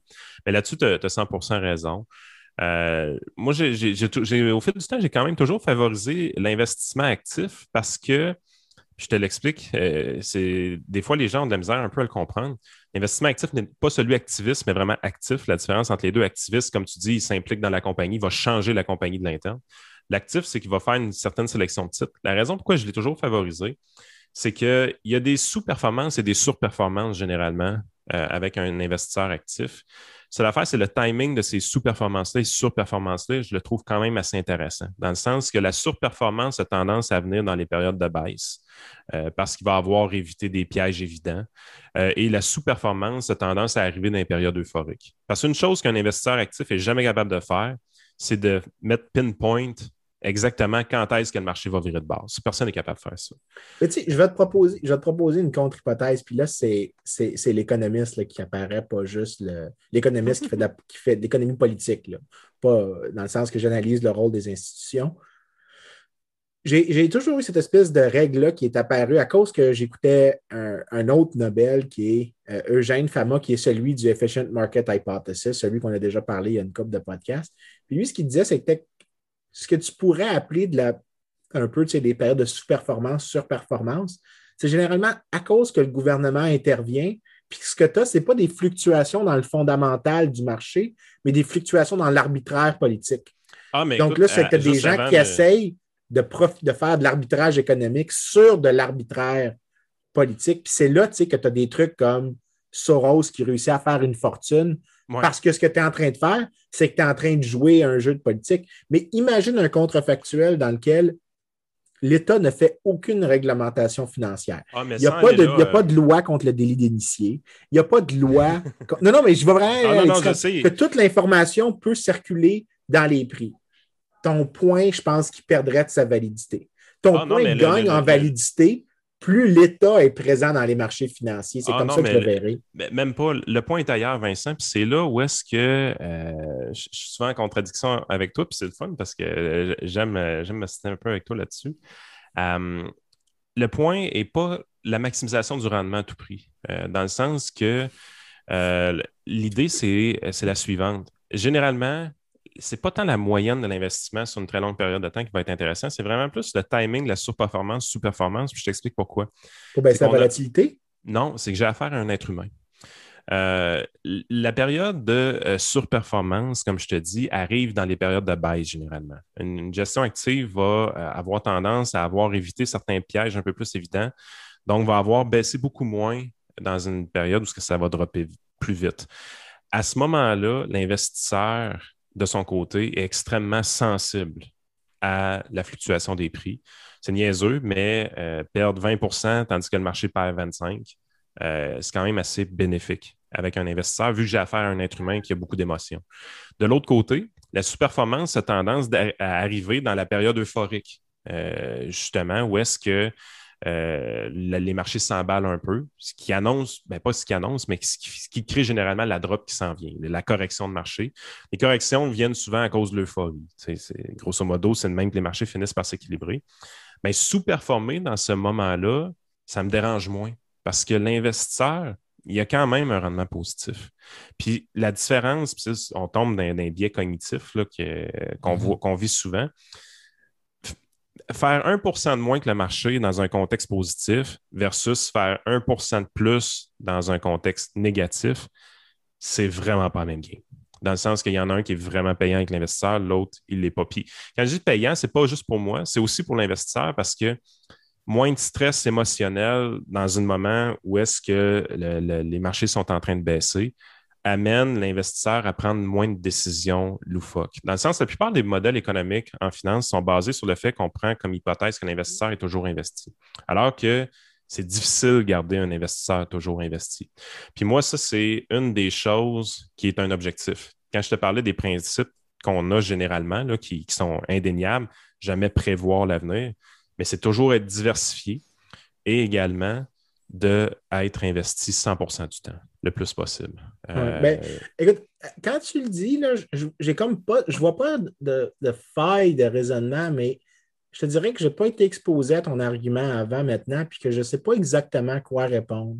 C'est correct. Mon instinct, mon instinct ici, c'est que ça a rapport avec la volatilité, puis le timing de quand tu veux prendre ta retraite.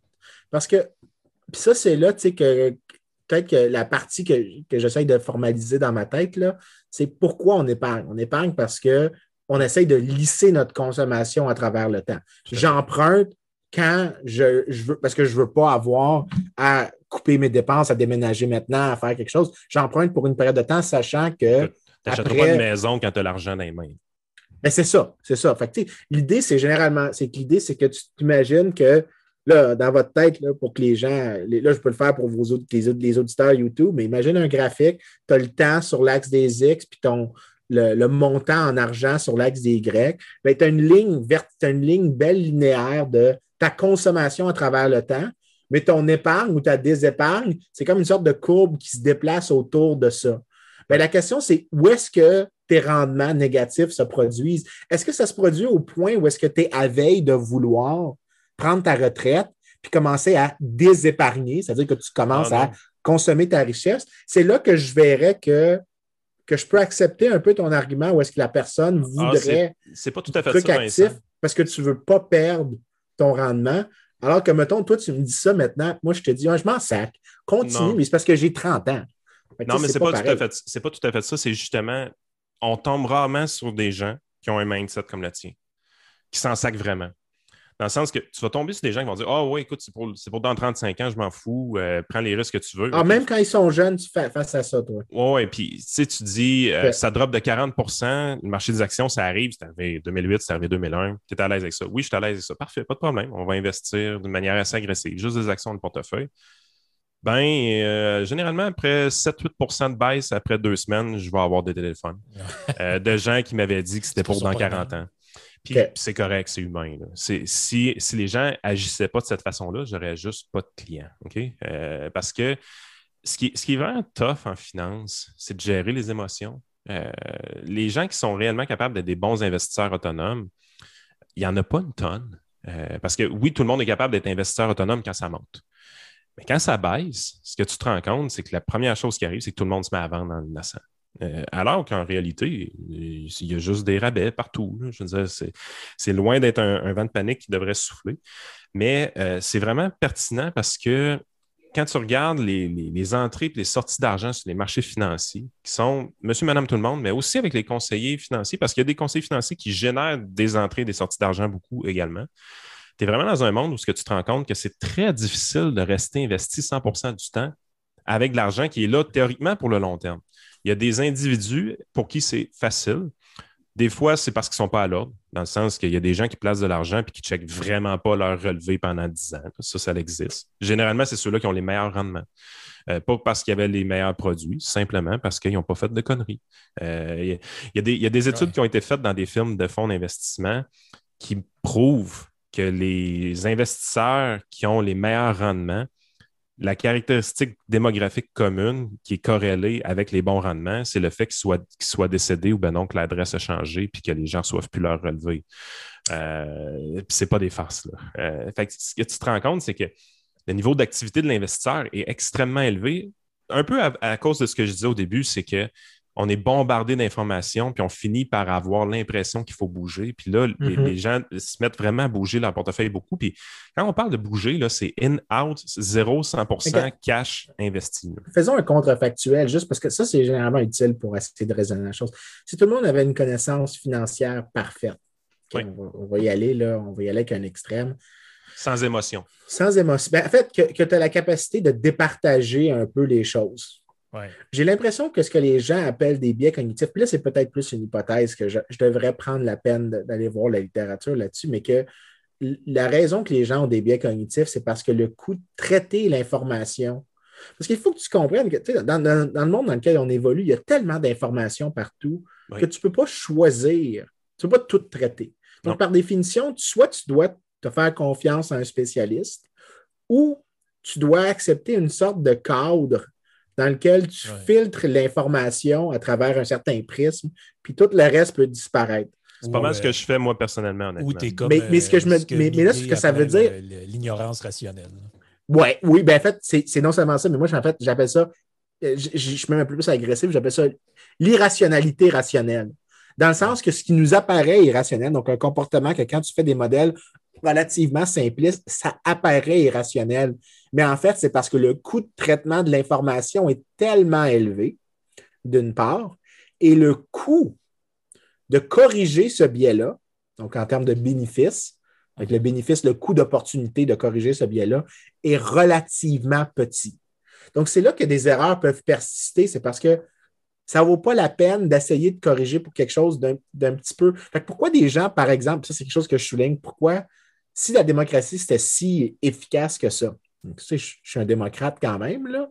Mais l'idée, c'est que. Non, non, mais c'est parce que les gens, quand je dis ça, ils pensent que. C'est parce que je dois le dire comme une sorte de disclaimer automatique, comme ah, sur autopilote, parce qu'il y a tellement des gens de mauvaise foi. C'est quand tu votes dans l'urne, tu n'assumes absolument pas le coût de tes croyances. C'est-à-dire que je pourrais voter en ayant des croyances racistes, mais je ne paye pas le coût de mon racisme en votant sur cette prémisse-là. Donc, même s'il y a un coût social au racisme, right? mais je n'assume pas le coût moi-même. En fait, moi, j'ai le bénéfice. Donc, le, vote, ce qui se passe, c'est que tu as tous les bénéfices idéologiques de tes croyances. Donc, je me sens bien de faire partie du groupe avec qui je veux être ou je, consomme l'espèce de croyance idéologique X ou Y que j'ai, mais je n'assume absolument pas le coût. Fait que c'est sûr que tu vas avoir des, comportements qui sont irrationnels. Fait quand tu demandes aux électeurs, par exemple, ça c'est un bon exemple, quel est le taux de crime? Ils vont surestimer la criminalité. Tu leur demandes la direction des taux de crime. Ils vont la mésestimer aussi. Donc, les Américains ont tendance à croire que le crime augmente. En fait, pendant après 20 ans, les Américains croyaient que le crime ne diminuait pas alors qu'il augmentait, qu'ils croyaient qu'il augmentait alors qu'il diminuait. Euh, donc, les gens ont une sorte de compréhension, mais c'est parce que le, divorce qu'il y a, c'est parce que c'est quoi le coût de corriger de l'information? Il est élevé. Il faut le collecter. Puis c'est quoi le bénéfice de le corriger? Presque zéro. Pour le ramener à ce qu'on dit avec les placements financiers, j'ai l'impression qu'il y, a ça, c'est que tu as tellement des coûts élevés que les gens ont l'air de faire des irrationalités. Mais si on imaginait, juste pour simplifier, que le coût de traiter l'information était zéro, bon, un, il n'y aurait plus de conseiller financier, ce serait plus nécessaire. Totalement vrai. Mais, d'autre part, euh, probablement que tu ne verrais plus les choses dont tu mentionnes. Donc, ce que tu es en train un peu de faire, un peu pour revenir à ce qu'on dit sur c'est quoi le service qui est vraiment vendu, c'est celui de s'assurer, un peu de trouver le second best possible pour pas que la personne fasse des choses stupides. Tu lui dis, écoute, je sais que, regarde, si je t'explique la chose qu'on est en train de parler maintenant, ça va être difficile que tu te convainques, ça va prendre beaucoup de temps, puis je ne pourrais pas parler à tous mes clients si je prends le temps de dire ça mais si je te convainc du second best, right? Que ce n'est pas exactement l'idéal, mais c'est juste assez bon pour OK, c'est pas parfait, mais c'est second best. Dans ce cas-là, c'est comme une sorte de mécanisme dans lequel, en fait, le second best est en réalité le first best parce que tu tiens compte du coût de faire toutes les autres transactions qui sont nécessaires. c'est un peu comme ça que je le verrais. ah, mais c'est exactement ça, Vincent. Parce que euh, la, réalité, c'est euh, il faut avoir quand j'arrive, je dis je simplifie beaucoup avec des principes de base, mais que je suis extrêmement rigide avec ces principes-là. Euh, c'est réellement ce qui permet de garder le cap parce que la pression, on la sent pour de vrai, autant chez le client que chez le conseiller. Puis cette pression-là, elle est réelle. Puis ça joue, tu sais, on revient au livre un peu euh, Think fast, Thinking Fast and Slow. Euh, ça joue réellement sur nos premiers instincts. Tu sais, on commence à lire des nouvelles, là, on a l'impression qu'il se passe de quoi, on a l'impression que ça s'en va dans cette direction-là. On finit par s'en convaincre. Et puis, il faut savoir arrêter à un moment donné, puis se dire, OK, je pense que ça va là, mais je ne peux pas en être sûr. De toute façon, on reste investi 100% du temps, on reste diversifié, on n'essaie pas de J'ajouterais une troisième règle, parce que, que tu viens de dire, j'ajouterais une troisième règle à celle que j'ai mentionnée tantôt, quand je disais tu ne peux pas battre le marché systématiquement. Fait que tu prends peu importe ce qu'on t'offre, tu prends le taux le plus élevé que la bourse a offert en moyenne sur une plus ou moins longue période. Un genre de 10 à peu près. C'est genre le cap. Ça, c'est ton maximum. Si quelqu'un t'offre plus que ça, tu devrais être hautement sceptique de ce que tu te fais vendre. Mais tu vois, à moins que ça soit du management actif. Ah, mais, ça, quand je parle aux clients, ça va, on, dit tout le temps 7, nous autres, chez nous, à votre conseil.net, parce que historiquement, c'est autour de 10, 10,5, mais il y a toujours des frais 2, 2,5. C'est ça, il y a le frais de gestion, il y a l'inflation. En gros, ce que tu veux, c'est que pour que la personne, ce que tu veux lui dire, c'est tu vas essayer de convertir, parce que le 7, je sais pourquoi les gens disent ça. En fait, je suis content que tu dises ça, parce que mon hypothèse, c'était ça, puis tu es en train de me confirmer mon hypothèse, c'est que la différence entre le 7, c'est que tu essaies de dire aux gens, voici le gain réel que tu as. Donc, ce n'est pas juste le rendement sur, sur l'indice de, tes placements, mais c'est l'indice minus l'inflation, moins ton, euh, ton le frais de gestion qui, qui, viennent avec ça. D'ailleurs, il y a une chose que les gens ont oublié de souligner, mais si tu regardes les frais de gestion à travers le temps, c'est incroyable comment ça a baissé. Les gens pensent que les conseillers financiers sont, incroyables, mais je pense que les frais de gestion, il y avait un papier qui est sorti. Puis, pense juste le fait que GameStop, euh, que l'affaire GameStop se soit produit. GameStop s'est produit parce que les frais de gestion sont passés d'à peu près 3% de la valeur échangée à 0,25. Écoute, Robinhood, c'est gratuit. Là. Ben, en fait, c'est pas, pas, pas gratuit. gratuit. C'est ça, OK. Comme économiste, j'ai tellement le mot gratuit. C'est le prix est de zéro, mais ce n'est pas exactement gratuit. ça n'existe pas, la gratuité. C'est un mot qui devrait être honni, la gratuité. Ça n'existe. En anglais, c'est zero priced. c'est ça le titre que tu dois donner à ce que tu veux dire. Mais, mais la troisième règle que j'ajouterais, c'est que tu ne devrais jamais lire les médias. Parce ah, que les, nouvelles au quotidien, puis c'est pas, encore une fois, ça, ça, revient à la discussion qu'on a eue, je pense, il y a une couple de semaines. Mm-hmm. Je pense que le média au quotidien, puis là, là, je suis vraiment, je, vire un petit peu du positif vers le normatif, ce qui est très rare que je fais. Mais au quotidien, quand tu consommes ça, l'effet que ça a, c'est que tu en viens un peu à paniquer plus facilement, mais tu as aussi un peu une sorte de perversion de ce qui devrait être l'idéal de produire de l'information pour les gens. Ce qui devrait être une information pertinente pour les gens, c'est comment trier l'information. Donc, quand je dis, par exemple, qu'est-ce que tu devrais... Les gens me disent, c'est quoi que je devrais lire au quotidien? Je, ne recommande jamais des, des, journaux. Je dis, lis des revues, lis des journaux académiques, lis des livres. Tu vas apprendre plus en lisant des choses intemporelles qu'en lisant des choses temporelles. En fait, je suis sûr que si je demandais à la personne qui lit The Economist toutes les semaines, pas de cover to cover, mais qui lit, mettons, un article dans chaque section, cette personne-là qui devrait être toute pratique dans la manière dont on le conçoit un peu dans l'imaginaire populaire, devrait être absolument érudit, probablement qu'elle a très peu de capacité analytique à solutionner des problèmes. La vraie connaissance à cette fin pratique, ce n'est pas les nouvelles au quotidien, c'est la capacité de juste découvrir une information qui réorganise ta, tes, priors en anglais. Je n'ai jamais trouvé le, nom, le mot en français, juste parce que je suis un peu paresseux puis je ne vais jamais chercher. Là. Mais le terme statistique, c'est que c'est, ça s'appelle Bayesian Updating. C'est que tu, euh, tu mets constamment à jour tes attentes, tes expectatives. tu m'as ramené en arrière. Je t'ai ramené en arrière. Hein? Mais l'idée, c'est que tu remets à jour tes expectatives constamment à la collection de nouvelles informations. Mais le cerveau humain n'est pas conçu pour traiter de l'information en grande quantité. Mhm.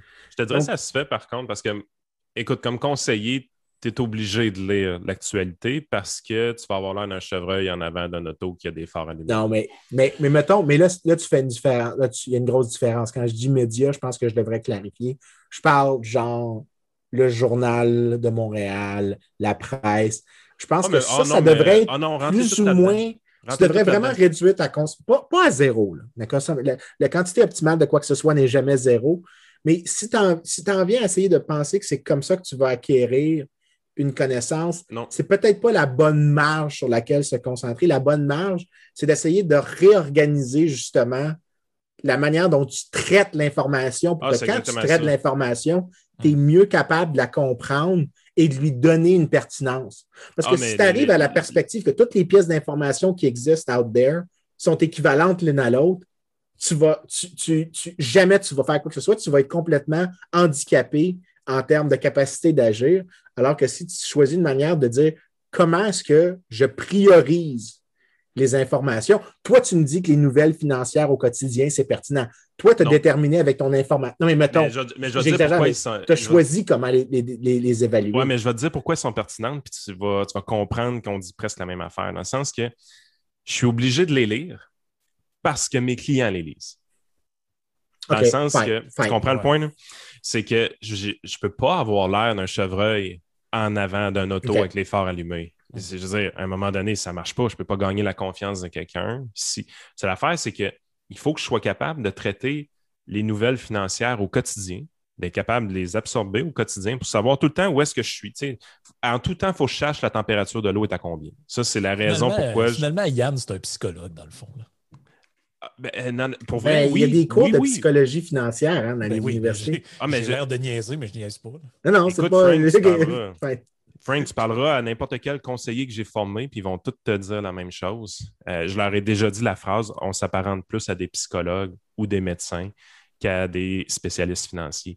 Puis la raison, c'est qu'effectivement, on ne gère pas de l'argent. La plupart des gens là, ils disent ah, moi, moi j'ai tant d'actifs sous gestion, je gère de l'argent. Moi, je ne gère pas de l'argent. Puis ça, c'est, c'est pas ma phrase. J'ai l'air super intelligent quand je dis des affaires de même. Ça vient directement de Denis Julien. C'est lui qui m'a coaché en décollant. Puis écoute, une des premières choses qu'il m'a dit, puis c'est une des premières choses. C'est très modéré, Denis Julien. ah, maintenant, on va l'inviter. Ah, faudrait. Euh, écoute, une discussion en quatre avec Denis, là. Je pense, je pense que. Je pense qu'honnêtement, je, je, vais refuser de dire quoi que ce soit juste pour le laisser aller. Parce que la, crowd, là, les gens qui nous écoutent maintenant, je ne sais pas s'ils savent c'est qui Denis. Là. Non, je pense pas. Mais, mais, mais Denis, tu peux te plier en huit. Puis il va réussir à te plier en deux encore après. tu, ne seras plus capable de rire. Là. Tu vas mourir en riant. Ouais, mais ça, va falloir censurer à moitié du stock, puis Frank va capoter. Là. Non, mais c'est pas grave. J'ai un, sac de... un sac rempli de bip. Ben, attends une minute. Ah, non, non, non, non, non, Je vais défendre Denis là-dessus. Denis ne dit pas des choses offensantes. Euh, oui, très offensantes. Il, il le fait. Non, non, attends une minute. C'est jamais spécifique. C'est tout le temps que c'est tellement large que personne ne peut se sentir agressé. Parce que, puis c'est tellement en rafale que tu vois que c'est un. Je sais pas si tu connais, le, il est plus connu, mais Coluche en France. Ben oui, ben oui. c'est exactement ça que Denis me fait penser, mais un petit peu plus grossier, avec une version québécoise, là, avec un petit peu un sacre ici et là. Mais, mais Denis, c'est ça, c'est que tellement qu'il ratisse large, c'est devenu comme une sorte de paradoxe où il offense tellement qu'il offense plus. T'en viens ah, à comprendre. C'est une sorte de paradoxe de l'humour avec Denis. C'est pour ça qu'il est, le fun. Même pour finir, écoute, honnêtement, c'est réellement une des premières choses qu'il m'a dit quand j'ai commencé le métier, parce que pour, les gens qui ne comprennent pas, Denis fait exactement le même métier que moi. Ça a été mon mentor quand, j'ai commencé. Euh, il, y a, euh, il y a réellement, il dit écoute, Yann, il dit la première chose que tu dois comprendre, c'est que tu ne gères pas de l'argent. Tu gères des gens qui ont de l'argent. Puis, ça fait toute la différence dans le thinking que tu as par rapport à la job que tu dois faire. Parce qu'effectivement, c'est là que tu vas chercher beaucoup l'aspect psychologique. Puis c'est là que j'ai toujours aimé les livres de behavioral finance à cause de ça. C'est que effectivement, dans, le réel, il y a l'agrégat. Je pense où est-ce qu'un économiste peut vraiment se spécialiser, c'est dans l'agrégat ou dans la décision individuelle, des choses comme ça. Mais dans le réel, quand c'est vraiment l'argent de la personne, quand c'est une décision, puis une signature, puis un impact financier direct dans la vie de la personne sur ce que tu vas faire, l'aspect psychologique, émotionnel est tellement important. C'est l'enfer. C'est vraiment la base de tout euh, dans, ce métier-là. Puis il faut, maîtriser ces aspects-là euh, d'abord et avant tout. Puis effectivement, comme nos clients sont, sont voués à, lire ces nouvelles-là, puis à les passer dans leur fil, puis à être soumis à ces nouvelles-là, en fait, même s'ils font affaire avec un conseiller, puis qui techniquement, ils pourraient simplement mettre ce volet de leur vie-là à off, sont pas capables de le faire parce qu'ils se font bombarder involontairement, euh, ben, tu es dans un contexte où est-ce qu'il faut que toi aussi, tu consommes les mêmes nouvelles qu'eux pour être capable de les expliquer en cas de besoin. Oui, mais dans ce cas-là, ce que tu es en train de dire, c'est que vos deux fonctions sont, sont interreliées. comme tu as une fonction dans leur que tu es lié avec eux autres, mon point demeure quand même, je pense, pas nécessairement faux pour eux, tes clients, c'est que. Ils devraient arrêter de lire. devraient arrêter de lire ces choses-là. Ça, c'est Parce que ça, c'est probablement. Parce que. Comment. Encore, je pense, je pense qu'on dit vraiment la même chose, mais on y va vraiment de deux angles tellement différents que les, les ce qui apparaît des différences n'ont pas, pas l'air d'être tant des différences que ça. Exact. je pense que tu le dis pas mal mieux que moi, là, franchement. Euh, parce que ce qui se passe, c'est qu'effectivement, tu t'en viens à essayer de vendre le service à la personne de ne pas paniquer sur ces choses-là. Mais si la personne en vient à moins paniquer pour commencer, donc d'être moins assujetti, c'est, je pense, c'est, c'est poche pour toi, ça veut dire moins de volume. Euh, mais. Non, mais on n'est pas payé au volume. non, non, non, mais je comprends. Mais moins de... Mettons, ça veut dire qu'il y a plus de gens probablement à la marge qui vont vouloir eux-mêmes gérer leurs affaires, peut-être, si justement ils savent que y a un certain niveau de pilote automatique, ce n'est pas nécessairement problématique. Mais, ça reste quand même mon point que arrêtez de lire les médias au quotidien. Lisez des choses qui vraiment augmentent votre, culture générale. Donc, des émissions de variété, des, shows culturels, c'est beaucoup plus important que le bulletin des nouvelles. Donc, écoutez, par exemple, là. Sucré je salé plus que le bulletin de nouvelles de 22 heures. Je pense que je suis en train de faire une erreur. Un show de variété, c'est pas sucré salé, ça? Mais je, suis peut-être en train de faire une erreur de catégorisation. Moi, je pense à genre euh, découverte. Euh, des documentaires. donc, je, pense, que j'ai pas le bon mot. Hein? Non, je pense pas. OK, donc c'est ça. C'est ça. J'ai vu ta face, puis j'ai vu la face de Frank, puis j'ai fait. J'ai pas choisi le bon terme, donc j'ai fait une erreur de catégorie. Là, tu suggérais aux gens de lire le 16 jours avant le Journal de Montréal. OK, non, c'est pas ça que je suis en train de dire. Mais quoi que. Quoi, en fait, je ne suggérerais pas nécessairement ça, mais je suggérerais le 7 jours avant le devoir. ben, moi, tu ris, mais euh, si je suis dans une non, mais franchement, part, j'aime mieux lire Éco-Vedette que lire Le Devoir. Ben, mais c'est parce que. en fait, ça, ça, me permet de faire un petit commentaire rapide, mais pourquoi est-ce que les journaux, les journaux, là, tu penses-tu vraiment que tout le monde lit tous les journaux? Ben non. Ben non. non quand je lis Le Devoir, c'est parce que j'ai tendance plus ou moins à gauche. Si je lis La Presse, je suis un petit peu plus libéral. Si je lis Journal de Montréal, je suis plus proche du nationalisme, donc CAC, PQ. Les, gens choisissent leurs médias, puis ça confirme notre point. c'est que c'est sûr. le but, c'est qu'est-ce qui se passe, c'est que ces journaux-là, à travers le filtre idéologique qu'ils ont, ils réduisent ton coût de traitement de l'information, de l'actualité. au final, ce que j'essaie de dire, c'est arrête de penser à c'est quoi la valeur de l'actualité au quotidien. La valeur de l'actualité, en termes de, connaissances personnelles puis d'épanouissement. là, c'est vraiment là que je, passe vraiment loin du positif au normatif. Là. Je pense vraiment que l'actualité au quotidien n'apporte pas grand-chose aux individus en termes de, capacité de, croissance, d'épanouissement, de développement personnel.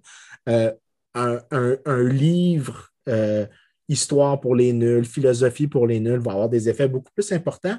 Juste des fois, ou des podcasts, ou c'est pour ça, par exemple, je disais que Joe Rogan a probablement un effet beaucoup plus important en termes d'éducation que le bulletin de nouvelles pour le même temps, donc le même investissement d'énergie, parce que tu découvres un concept tellement en profondeur, puis il y a tellement une richesse d'expérience dans cette information-là que tu en viens à dire Ah, ah! D'ailleurs, j'ai retrouvé euh, le nom, euh, l'épisode, parce que j'ai été le réécouter euh, avec, avec le. je pense que je l'avais trouvé aussi. J'ai réussi. Je, ok, tu l'avais mis, ok, c'est parfait. Je l'ai rajouté au montage. Non, mais, mais celui-là, ces genres d'affaires-là, ça te donne beaucoup plus de, de manière de revoir de comment traiter l'information plus facilement comme personne. Ça, je pense, c'est beaucoup plus important, puis ça ramène un peu à la discussion qu'on avait sur la finance. Mm-hmm. Comment conceptualiser les choses, de comment organiser ta pensée, c'est beaucoup plus important que l'information quotidienne dans laquelle on se fait bombarder. La plupart, d'ailleurs, souvent, c'est, de c'est vraiment de très faible qualité. Euh, souvent, en fait, il faut que tu penses que puis c'est pas, encore une fois, j'ai l'idée d'attribuer des mauvaises intentions aux gens, mais un journaliste doit écrire avec un deadline. Donc, il doit se dépêcher de produire. La quote qui est choisie doit être choisie pour que son article soit une préséance sur un autre article, parce qu'à l'intérieur d'un journal ou d'un bulletin de nouvelles, tu as compétition entre les journalistes pour le spot. Donc, c'est pas qu'ils sont de mauvaise foi, c'est que tu as des incitations qui peut mener à un trade-off entre qualité, hmm. quantité et des différentes dimensions de qualité. Donc, ces médias-là ont une structure d'incitation qui ne valorise pas nécessairement l'apprentissage. Mais des trucs qui sont plus intemporels n'ont pas le même set d'incitations. En fait, les intemporels, les incitations sont un petit peu plus fortes vers la connaissance générale, parce que pour attirer les gens, il faut vraiment que tu leur produises cette valeur-là de capacité de connaissance générale, mais aussi de, manière de penser euh, pour que tu en viennes à développer une, manière de, regarder le monde et de dire Hey shit, j'avais jamais vu ça comme ça. Mais ça, quand tu dis Joe Rogan, il fait compétition avec quoi? Ben, il fait compétition avec vers la droite Jordan Peterson ou il fait compétition vers la gauche avec Tim Pool, ou il fait compétition avec euh, des gens euh, du mouvement woke, Tanahisi Coates, par exemple. Tu as des gens qui sont vraiment, qui produisent du contenu de, qui cherchent à réorganiser la manière dont tu interprètes l'information qui rentre. Puis pour faire ça, il faut vraiment que tu investisses plus de temps sur la qualité du produit. Puis c'est pour ça, par exemple, que les podcasts n'ont pas plus qu'un épisode par semaine au lieu d'avoir un stream continu, puis tu as de la recherche qui se fait, puis tu as de l'écriture qui se fait. Euh, non, c'est pour ça que je, dirais vraiment aux gens, arrêtez de consommer de la. Pas arrêtez, réduisez votre consommation. Moral de l'histoire, si vous avez une heure et demie de votre temps libre, écoutez notre podcast. Et oui, absolument. Le journal ou euh, regardez euh, TVA Nouvelles. Mais peu importe c'est quoi, vous apprendrez toujours plus que dans le devoir. Exact, exact. Là, euh, c'est justement, ça fait une heure et demie, il faut qu'on se laisse. Puis euh, Yann est sur le bord de recevoir son divan de psy, là, comme dans les, les trucs de, de Freud. Là. fait qu'on n'a pas parlé du deuxième sujet, on ne s'est même pas rendu là. On ne s'est même pas rendu au français. En fait, c'était le français ou Israël qu'on voulait parler? On avait trois sujets. Ah, on avait trois sujets, c'est OK, fait que là, il faut vous les reporter les deux à la semaine prochaine. Ben, écoute, je suis pas sur les questions d'affaires étrangères, comme je vous l'avais dit, je ne suis pas hyper. Ouais, mais c'est Frank, euh, il n'a pas parlé beaucoup aujourd'hui, mais euh, ça, c'est le dada à Frank, pas mal. Fait que, euh, ah, on va, on va l'ouvrir le troisième. La, semaine prochaine, on va ouvrir avec Frank, je pense. OK. sur ça. Excellent. Yes, messieurs. Merci de nous écouter sur vos plateformes de podcast préférées. Vous possédez un appareil Apple? pourquoi ne pas aller sur Apple Podcast, laisser un commentaire et surtout un avis? C'est excellent pour nous, ça nous aide à nous développer et ça nous aide également à faire connaître le podcast à plus de gens grâce aux algorithmes. Donc, merci de laisser des commentaires, merci de laisser les, les avis. Vous nous aidez énormément, c'est très apprécié. Merci de votre support.